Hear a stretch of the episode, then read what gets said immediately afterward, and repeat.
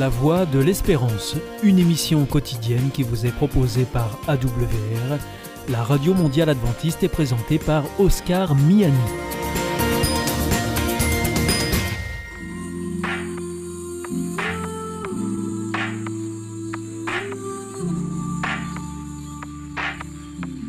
L'instant Bible. La Bible à la portée de tous. Avec le pasteur Pascal Rodet le pasteur Gétro Camille, présenté par Nafi Bonine.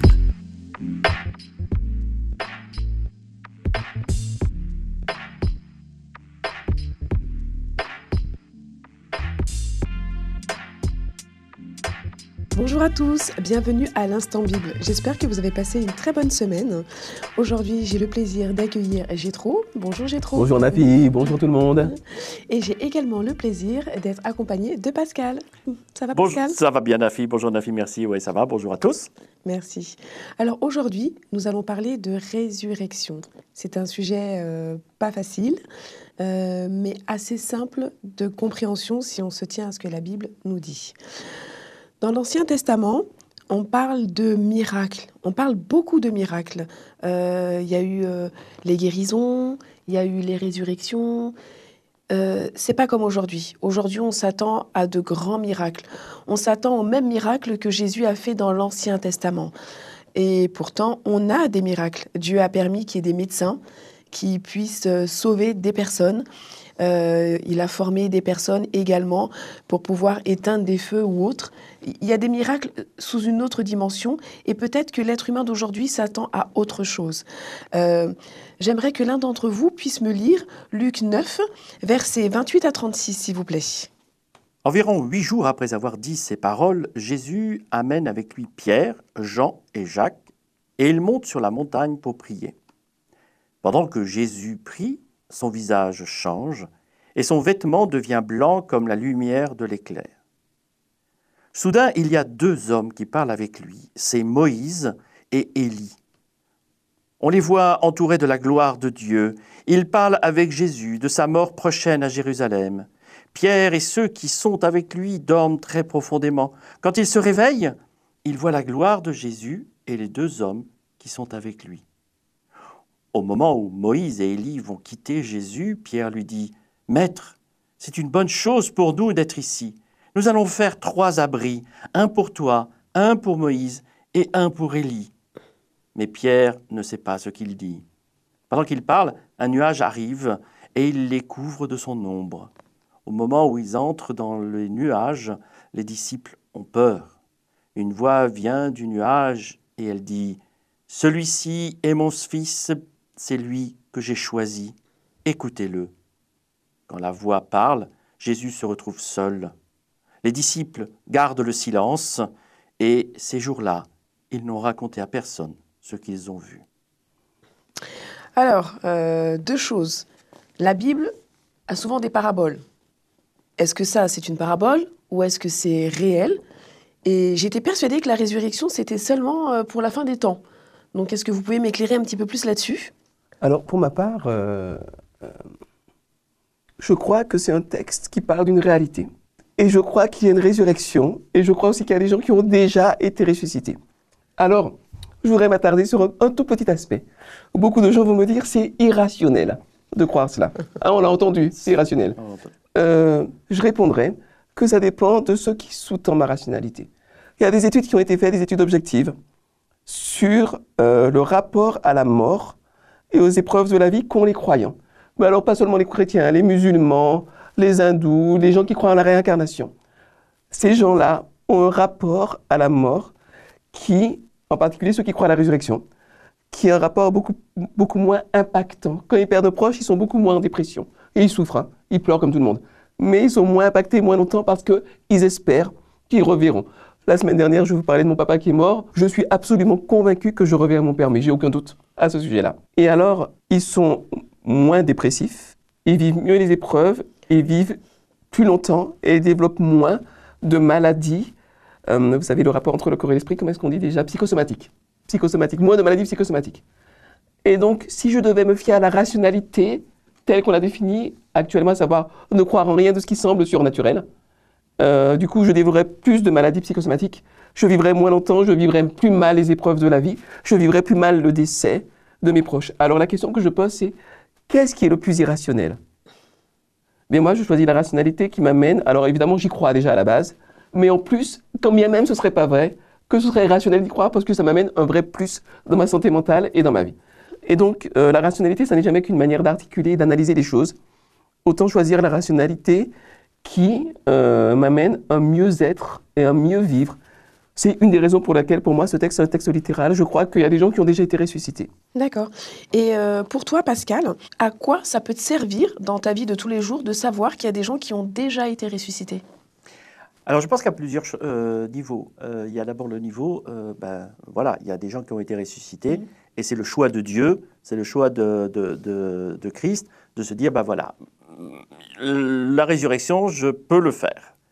Euh, donc ça, c'est, le, le- j'ai envie de dire, le basique. La liberté de Dieu, quoi. La liberté de Dieu. hein. Euh, après, euh, et donc ça va forcément déboucher sur euh, cette espérance. Moi, je crois que Dieu peut euh, ressusciter. La preuve, la Bible nous le dit. Il y en a certains qui ont été ressuscités. J'ai cette espérance de la résurrection à la fin des temps, Oui. euh, au retour du Christ, etc. Euh, mais la deuxième chose, c'est aussi la leçon que Dieu veut nous apporter. Euh, dans, ce texte-là, deux personnages, pas des moindres, euh, qui ont été ressuscités, puisqu'ils sont présents. Et j'y crois profondément dans ce texte. Ils sont présents euh, avec deux, deux visions différentes. Un, Moïse, celui qui a sorti son peuple d'Égypte. Euh, L'autre, Élie, grand prophète, euh, plusieurs, euh, plusieurs années après, qui est présent pour, qui a été présent pendant longtemps pour soutenir son peuple. Deux personnages différents, deux visions différentes, mais Dieu a dit ces deux-là, je vais les ressusciter avant l'heure. Ils sont présents. Et, c'est ça aussi qui me fait apprécier euh, la vision de Dieu en disant euh, voilà, je vais te donner deux personnages qui sont clés, Emblématique. emblématiques Mhm. des personnages qui ont même tellement emblématiques, qui sont présents pour soutenir le Christ dans sa mission, qui sont là pour euh, discuter. Ben, on vient de voir, on vient de te soutenir, euh, euh, on va te donner un peu un petit de boost pour, euh, pour la mission que tu dois faire, puisque le texte nous dit d'ailleurs, il- Jésus savait qu'il allait mourir. Donc voilà, c'est un petit rapport et, c'est intéressant de voir le souci de Dieu d'apporter ce qu'il faut au bon moment. Il n'élimine pas euh, la mort de Christ, hein, c'est une mission importante. Il n'élimine pas la mort tout court. Il dit, je vais te donner une petite lumière dans cette mission que tu as. Il y a deux personnages importants qui vont venir te voir, y compris pour les disciples. Donc, je crois aussi qu'il y a un témoignage très fort qui m'amène aussi à, à me dire que le miracle ne suffira pas forcément pour moi si j'en ai vois un. Puisque n'oublions pas, c'est Pierre ici qui veut faire un abri pour chacun, mais qui, lorsque Jésus est mort, est le premier qui le reniera. Oh oui. Oui, Donc- ben oui. Et pourtant, il a vécu le miracle. Et c'est vrai, comme le disait Nafi, quand on attend le miracle, on attend le miracle, mais est-ce que c'est le miracle le sujet? Voilà. En tout cas, tu as dit quelque chose qui est très important et très marquant. Euh, déjà, tu as répondu à ma question. J'allais te dire, et qu'est-ce que ça apporte à Jésus? En fait, c'était une présence pour le soutenir. Et aussi, euh, tu as appuyé sur quelque chose de très important. Euh, normalement, personne ne connaît son heure de fin. Jésus connaissait son heure de fin. Mm. C'est- difficile de savoir. enfin, Il y a des gens qui savent qu'il leur reste un jour ou autre. C'est très difficile de, de- de l'aborder, de l'apprivoiser et autres. Mais est-ce que cela euh, ne pourrait pas conforter le culte des saints Bien sûr. Alors, il faut, bien comprendre que le, christianisme, c'est une pléthore de religions. Alors, il y a le catholicisme qui est la plus grande, et puis il y a le protestantisme, et puis il y a une, pléthore de petites euh, religions issues du protestantisme, mais euh, il a phagocyté d'autres religions, le christianisme, à certains moments. Par exemple, prenons un exemple très simple. On a dans les cultes babyloniens et dans les cultes, disons, poly- polythéistes, d'une manière, euh, oui, polythéisme de manière générale, des dieux pour tout. Vous avez un dieu pour la pluie, un dieu pour la chasse, un dieu pour les- la fertilité, un dieu pour, enfin voilà. Et tout ce système-là a été translittéré dans le christianisme avec le système des saints. On a un saint pour la chasse, on a un saint pour la pluie, on a un saint pour la fertilité, il y a même des saints pour les clés. Moi, j'attends qu'on invente des, euh, des, des saints pour les smartphones parce que mon, mon smartphone a des problèmes en ce moment. voilà. Il y a eu dans le christianisme des- des éléments païens qui ont été intégrés. Que des choses aient été intégrées ne me pose pas de problème. Ce qui me pose problème, c'est la nature de ces choses. C'est-à-dire que le système, le système païen est basiquement un système de transaction, un système commercial.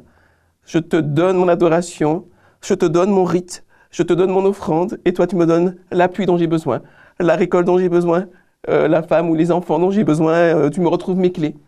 Et c'est du donnant-donnant, c'est du commercial, c'est du transactionnel, et ça n'a rien à voir avec ce que Dieu souhaite vivre avec nous. C'est du relationnel qu'il souhaite vivre avec nous. Et même dans le christianisme, et même dans ma religion, moi je suis adventiste, il y a parfois des éléments qui relèvent de la transaction, peut-être pas dans la doctrine, mais dans la- au moins dans la culture des mentalités. Du genre, euh, moi je respecte le sabbat, qui est le jour de repos des adventistes, le septième jour, et euh, le samedi, quoi. Et beaucoup d'adventistes se disent, bon, ben, je respecte le bon jour et tout, donc Dieu en échange va me donner, c'est du donnant-donnant. Non, euh, le, le culte des saints, le système des saints, un système de transaction dans lequel je donne à un saint une vénération ou des rites ou des prières ou des, des bougies ou je ne sais pas quoi, et en échange il me donne quelque chose. Mais ce culte des saints, ce modèle transactionnel, je peux très bien l'avoir avec vous. Euh, je, te- je te rends service, mais il faut que tu me rendes service en retour. Euh, je te fais un compliment, mais il faut que tu me fasses un compliment en retour. Et je peux très bien l'avoir avec Dieu aussi. C'est-à-dire que Dieu, je, je t'adore, mais en retour, euh, euh, il faut que tu me protèges. C'est exactement ce qu'on en parlait la semaine dernière. C'est ce que Satan dit à Dieu. Est-ce que c'est pour rien que je t'aime Évidemment qu'il t'aime. Tu lui as tout donné. Mais vas-y, enlève-lui et tu verras s'il t'aime toujours autant. Donc, euh, le culte des saints et la résurrection, euh, si on les prend comme des éléments de transaction, ils nous plongent vraiment complètement à côté de la plaque. Parce que ce que Dieu veut, c'est pas la transaction, c'est du donnant euh, tout court. Je te donne parce que je t'aime, point. Puis je pense qu'il y a aussi un autre élément euh, dans la question des saints. Ça rejoint euh, euh, l'émission d'avant concernant la mort. Qu'est-ce qu'il y a après? Parce que pour avoir un saint, il faut qu'après la mort, il y ait une vie quelque part. Sinon, il n'y a pas de saint. Or, dans la Bible, comme on l'a vu la dernière fois, il n'y a pas de résurrection. Enfin, l'âme ne va pas quelque part après, après la mort. Sauf les exceptions que la Bible dit où il y a vraiment l'être mais là, j'ai envie de dire complet. C'est pas, c'est pas une âme ou un morceau de, de, de l'être humain. C'est, euh, on a ici dans le texte, Moïse, Élie, deux êtres qui ont euh, été euh, ressuscités par Dieu avec décision de sa part. Mais ça s'arrête là. J'ai envie de dire, les exceptions confirment la règle. Il n'y en a pas tant que ça qui sont montés euh, au ciel.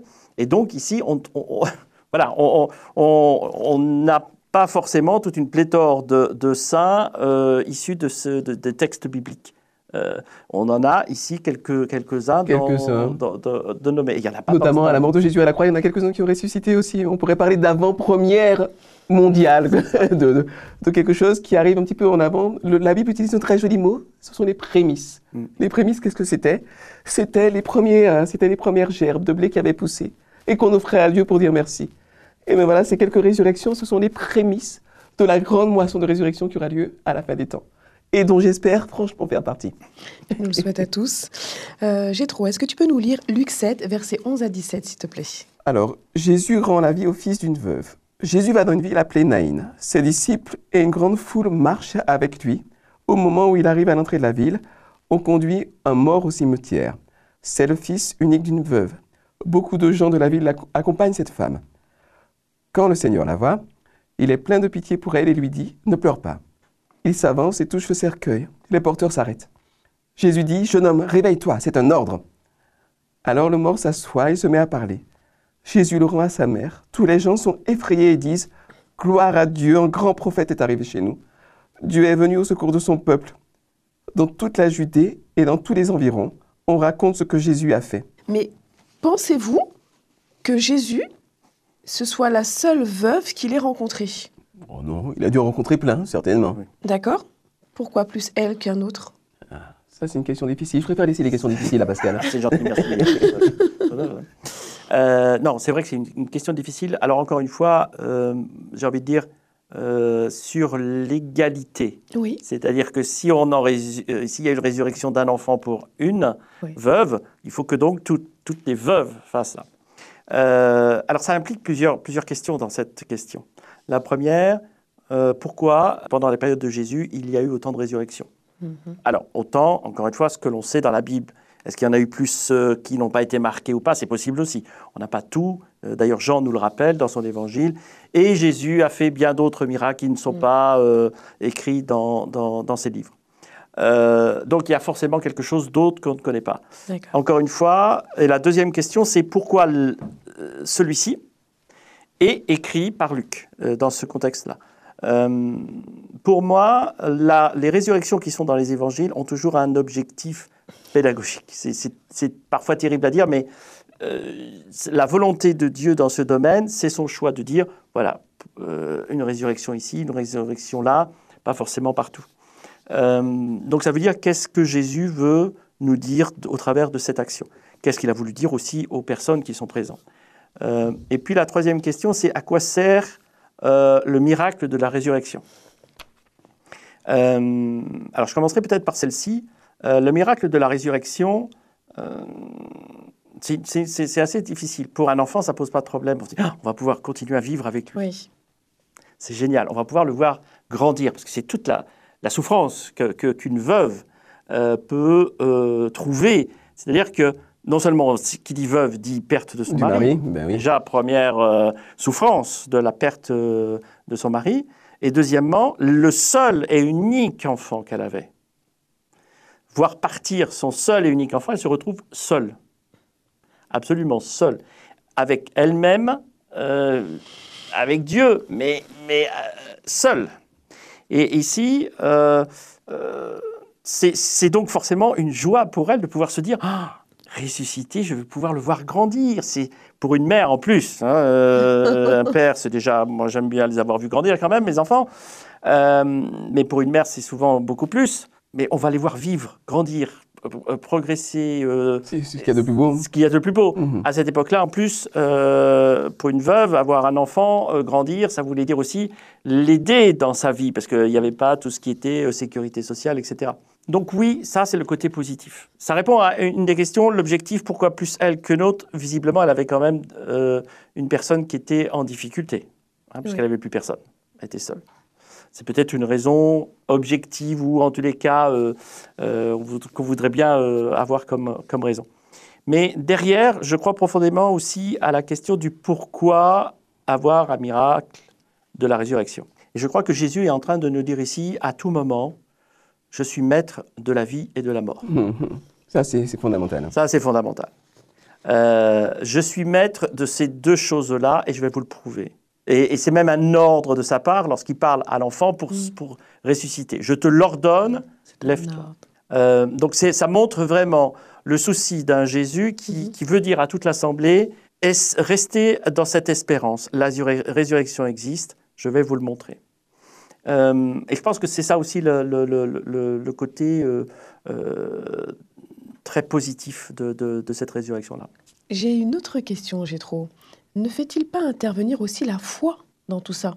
Est-ce que c'est seulement dire et je te remercie pour ton explication qui est très claire maintenant pour moi à mes yeux de se dire que c'est parce que il est le maître de la naissance et de la mort et que c'est lui qui décide. Mais à travers tous les miracles qu'il a pu faire, euh, n'appelle-t-il pas notre foi pour qu'on croit en lui intemporellement Et inconditionnellement. et Et inconditionnellement inconditionnellement. Je, je pense que tu le dis très bien toi-même. Euh, moi, je crois à ces miracles-là. Oui. Euh, ça ne veut pas dire que je les attends forcément pour moi-même maintenant. Quelque part, vous voyez, par exemple, moi, je souffre de, je souffre de troubles neurologiques. Comment dirais-je? Qui m'empêchent de parler correctement. D'accord. C'est pour ça que j'ai la voix souvent un peu éraillée, la voix un petit peu prise. Euh, je, je vous le dis sincèrement, je n'ai jamais prié pour cela. Je n'ai jamais prié pour cela. Je n'ai jamais demandé à Dieu la guérison. Peut-être que si j'avais une maladie plus grave ou plus douloureuse, peut-être que je supplierais pour la guérison. Mais là, c'est une gêne, c'est une souffrance un petit peu, mais c'est rien de... Je m'estime tellement béni, je m'estime tellement riche, je ne suis pas riche au niveau économique, hein. Donc, euh, toutes les prétendantes, euh, oui, c'était une image, je ne suis pas riche du tout, laissez tomber. Je, me trouve, je n'ose rien demander à Dieu, ce que j'ai me suffit largement, et puis la présence de Dieu est plus que suffisante dans les conditions dans lesquelles je suis. Euh, peut-être que si j'étais comme un réfugié ukrainien dans la rue, peut-être que là, ma relation à Dieu changerait, je ne peux pas savoir. Parce que c'est facile d'être en paix avec Dieu et d'être bien quand on est dans une certaine aisance, euh, d'une certaine opulence. Enfin, pour moi, l'opulence, c'est de pouvoir manger tous les jours, hein, et de pouvoir avoir de l'eau potable tous les jours. C'est déjà une richesse incroyable, quoi, par rapport à beaucoup de gens. Euh, pour moi, c'est ça l'opulence. Le fait que Dieu ait ressuscité des gens me dit quelque chose, me dit que c'est assez génial. Quoi. Il me dit que tout ce que je suis de beau, tout ce qu'il y a de bon en moi, parce qu'il y a du bon, il y a du mauvais aussi pas mal, mais enfin bon, on va laisser le mauvais de côté pour l'instant. Euh, tout ce qu'il y a de beau en moi, tout ce qu'il y a de plus génial en moi, et en toi, Pascal, et en toi, Nafi, ça, ce ne sera jamais perdu. Parce qu'il est capable d'ordonner sa résurrection. Et, je trouve- et puis, même l'amélio- et même l'amélioration. Comme il, comme il est dit dans Corinthiens 15, euh, non seulement on sera ressuscité, mais en plus on sera upgradé. Quoi. Ce sera la version 2.0, sans péché, euh, sans problème de personnalité. Ça va être le top du top du top du top. Donc moi, ça, ça me plaît énormément. Et du coup, j'ai- sincèrement, j'ai beaucoup moins peur de la mort. Mourir, c'est une perspective qui me- qui m'angoisse un petit peu, c'est-à-dire le fait de passer par les affres de l'agonie et de la mort. Ça, franchement, ça me fait peur. Mais la mort en elle-même, pas vraiment, parce que je sais que rien de ce que je suis de beau ne sera perdu. Et parce que je sais que ce qui compte aux yeux de Dieu, c'est pas tellement mes qualités ou mes défauts, c'est la qualité de ce qu'on aura partagé ensemble. Vous savez, quand, on est euh, à genoux, qu'on prie et qu'on a une larme qui coule, ou bien qu'on éclate de rire avec des amis, qu'on partage un bon repas, euh, et qu'on se dit ah, le Seigneur est bon de nous permettre de vivre ça, ou bien moi je suis un fan de, de, de vol, d'avion et de simulateurs de vol, donc euh, souvent j'ai l'occasion de regarder le, le monde de haut par des vidéos ou bien par des simulateurs. Parfois je prends l'avion, mais c'est très rare. Et je me dis, mais quel monde incroyable, Dieu nous a créés, mais quelle merveille. Et là, mon cœur se remplit de joie et d'amour pour Dieu. Cela, je pense que c'est la raison pour laquelle Dieu va me ressusciter un jour et te ressusciter, te ressusciter. Euh, c'est parce que cette relation d'amour qu'il y a entre nous et lui, c'est une relation qui n'a pas de prix à ses yeux. Et ça n'a tellement pas de prix qu'il était prêt à aller jusqu'à la croix euh, pour nous montrer à quel point il nous aime et à quel point il veut qu'on choisisse librement, sans contrainte, sans pression, sans manipulation, sans commerce, sans transaction donnant-donnant, eh bien, d'entrer dans ce partenariat d'amour. En tous les cas, ta question, euh, Nafi, me, paraît être importante euh, de la foi. Euh, et ça me pose d'ailleurs plusieurs, plusieurs euh, éléments. L'enfant est ressuscité. La veuve est joyeuse. La vie est belle. Il va grandir. Maintenant, la question se pose pour l'enfant. Qu'est-ce que tu vas faire de cette vie que tu as en plus? Et, et- et je me dis parfois, euh, pour avoir eu une ou deux expériences avec des personnes où quelqu'un qui a failli mourir et, la médecine l'a remis en état, chrétien, Mhm. mais la personne la pire qu'il puisse y avoir maintenant. Hmm. Et là, je me dis, mais alors, attends, tu as eu un, un miracle, tu as une deuxième vie, tu... Et là, tu, tu, tu es le pire de- de- de- des personnes dans ta relation, égoïste, euh, aucun, aucun amour, rien du tout, euh, pour, euh, alors que tu as failli passer de vie à trépas. Et pour un miracle, j'ai envie de dire de la résurrection, ici, et là, cette fois-ci, c'est pas la résurrection style Moïse ou Élie, qui, eux, ont déjà vécu et qui sont au- avec, avec Dieu. Là, on parle de miracle, Hmm. où ils ont, de résurrection, où ils ont une vie supplémentaire sur Terre. Donc, moi, j'ai envie de dire, Dieu joue euh, euh, une confiance supplémentaire à celui qui ressuscite. Qu'est-ce que tu vas faire de ta résurrection maintenant Tu as une vie. C'est une vraie question. hein. C'est une vraie une question. vraie question. hein. Et, et- et parfois, euh, c'est pour ça qu'à un moment donné, j'ai envie de dire, bon, je laisse ça euh, entre les mains de Dieu, et heureusement que c'est lui qui maîtrise euh, vie, résurrection, parce que euh, parfois je me dis, bon, c'était pas la peine de le ressusciter, lui. hein. Ouais, si on pouvait le laisser dans la tombe quelque pouvez là, temps, euh, directement c'est ça. c'est éviter un peu Si- de galère. et et c'est toute la question. Si je savais comment ça allait se passer pour telle et telle personne, poup, poup. mais on est encore dans cette histoire de la liberté de vie, de- De la de la- liberté. du libre arbitre. Du libre arbitre. Alors, Pascal, tu as répondu à ma question, à ma dernière question qui était euh, Et la perspective de résurrection, qu'en attendez-vous? Qu'allez-vous faire? De cette deuxième chance qui vous, en- qui, qui vous est donnée Et qu'est-ce que cette perspective vous propose maintenant? Pour vous, qu'allez-vous faire après? Qu'est-ce que, qu'est-ce que ça vous évoque? Alors, il y, a- il y a deux dimensions, mais je vais être très très rapide dans ma réponse. Oui. Le, la- le premier volet, c'est euh, la perspective de la mort et de la résurrection me dit vis dès maintenant, de manière à ne pas avoir de regrets à ta mort et de pas dire Oh, j'aurais pas dû faire ceci, j'aurais pas dû euh, jalouser les baskets de Pascal. J'ai perdu trois ans à vouloir avoir les mêmes baskets et économiser pour pouvoir avoir de meilleures baskets. Voilà, vous voyez, je veux, vivre et à la fin me dire j'ai fait des erreurs, j'ai fait de bonnes choses, j'ai fait de mauvaises choses, mais tout ce que j'ai fait, je l'ai fait en essayant de faire au mieux et je n'ai pas de regrets. Je meurs, mais j'ai pas de regrets. J'essaie de vivre comme ça. Et je dis à mes enfants, d'ailleurs, aujourd'hui, vous savez, les enfants, si papa meurt un jour, demain et tout, sachez que je n'ai pas de regrets, j'ai fait au mieux de ce que je pouvais, j'ai fait des erreurs. Je reconnais les erreurs que j'ai faites, mais je n'ai pas de regrets. Et puis la perspective de la résurrection, ça, ça m'excite assez. Je rêve d'apprendre euh, le chinois, l'arabe, de pouvoir dépasser Jean-Sébastien Bach en termes de composition. là, il me faudra plusieurs éternités là, pour y arriver. Euh, et puis surtout et avant tout, je rêve de voir Dieu et d'être en sa présence de manière plus, euh, plus concrète, plus tangible et de pouvoir dire merci à Jésus les yeux dans les yeux. Ça, j'en rêve. Voilà, ça, c'est ça qui m'excite, en tout cas, à cette heure-là. Eh ben, je vous remercie. Ça a été très clair pour moi. Merci Pascal. Merci Gétro. Merci à toi, merci de votre temps pour répondre à mes questions. Euh, je vous souhaite de passer une bonne semaine et merci encore d'être avec nous et euh, à très bientôt.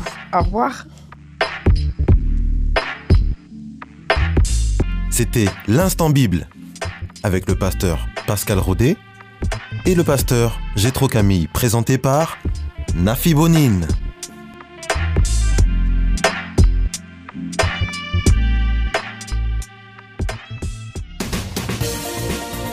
Notre émission est maintenant terminée. C'était la Radio Mondiale Adventiste, la voix de l'espérance.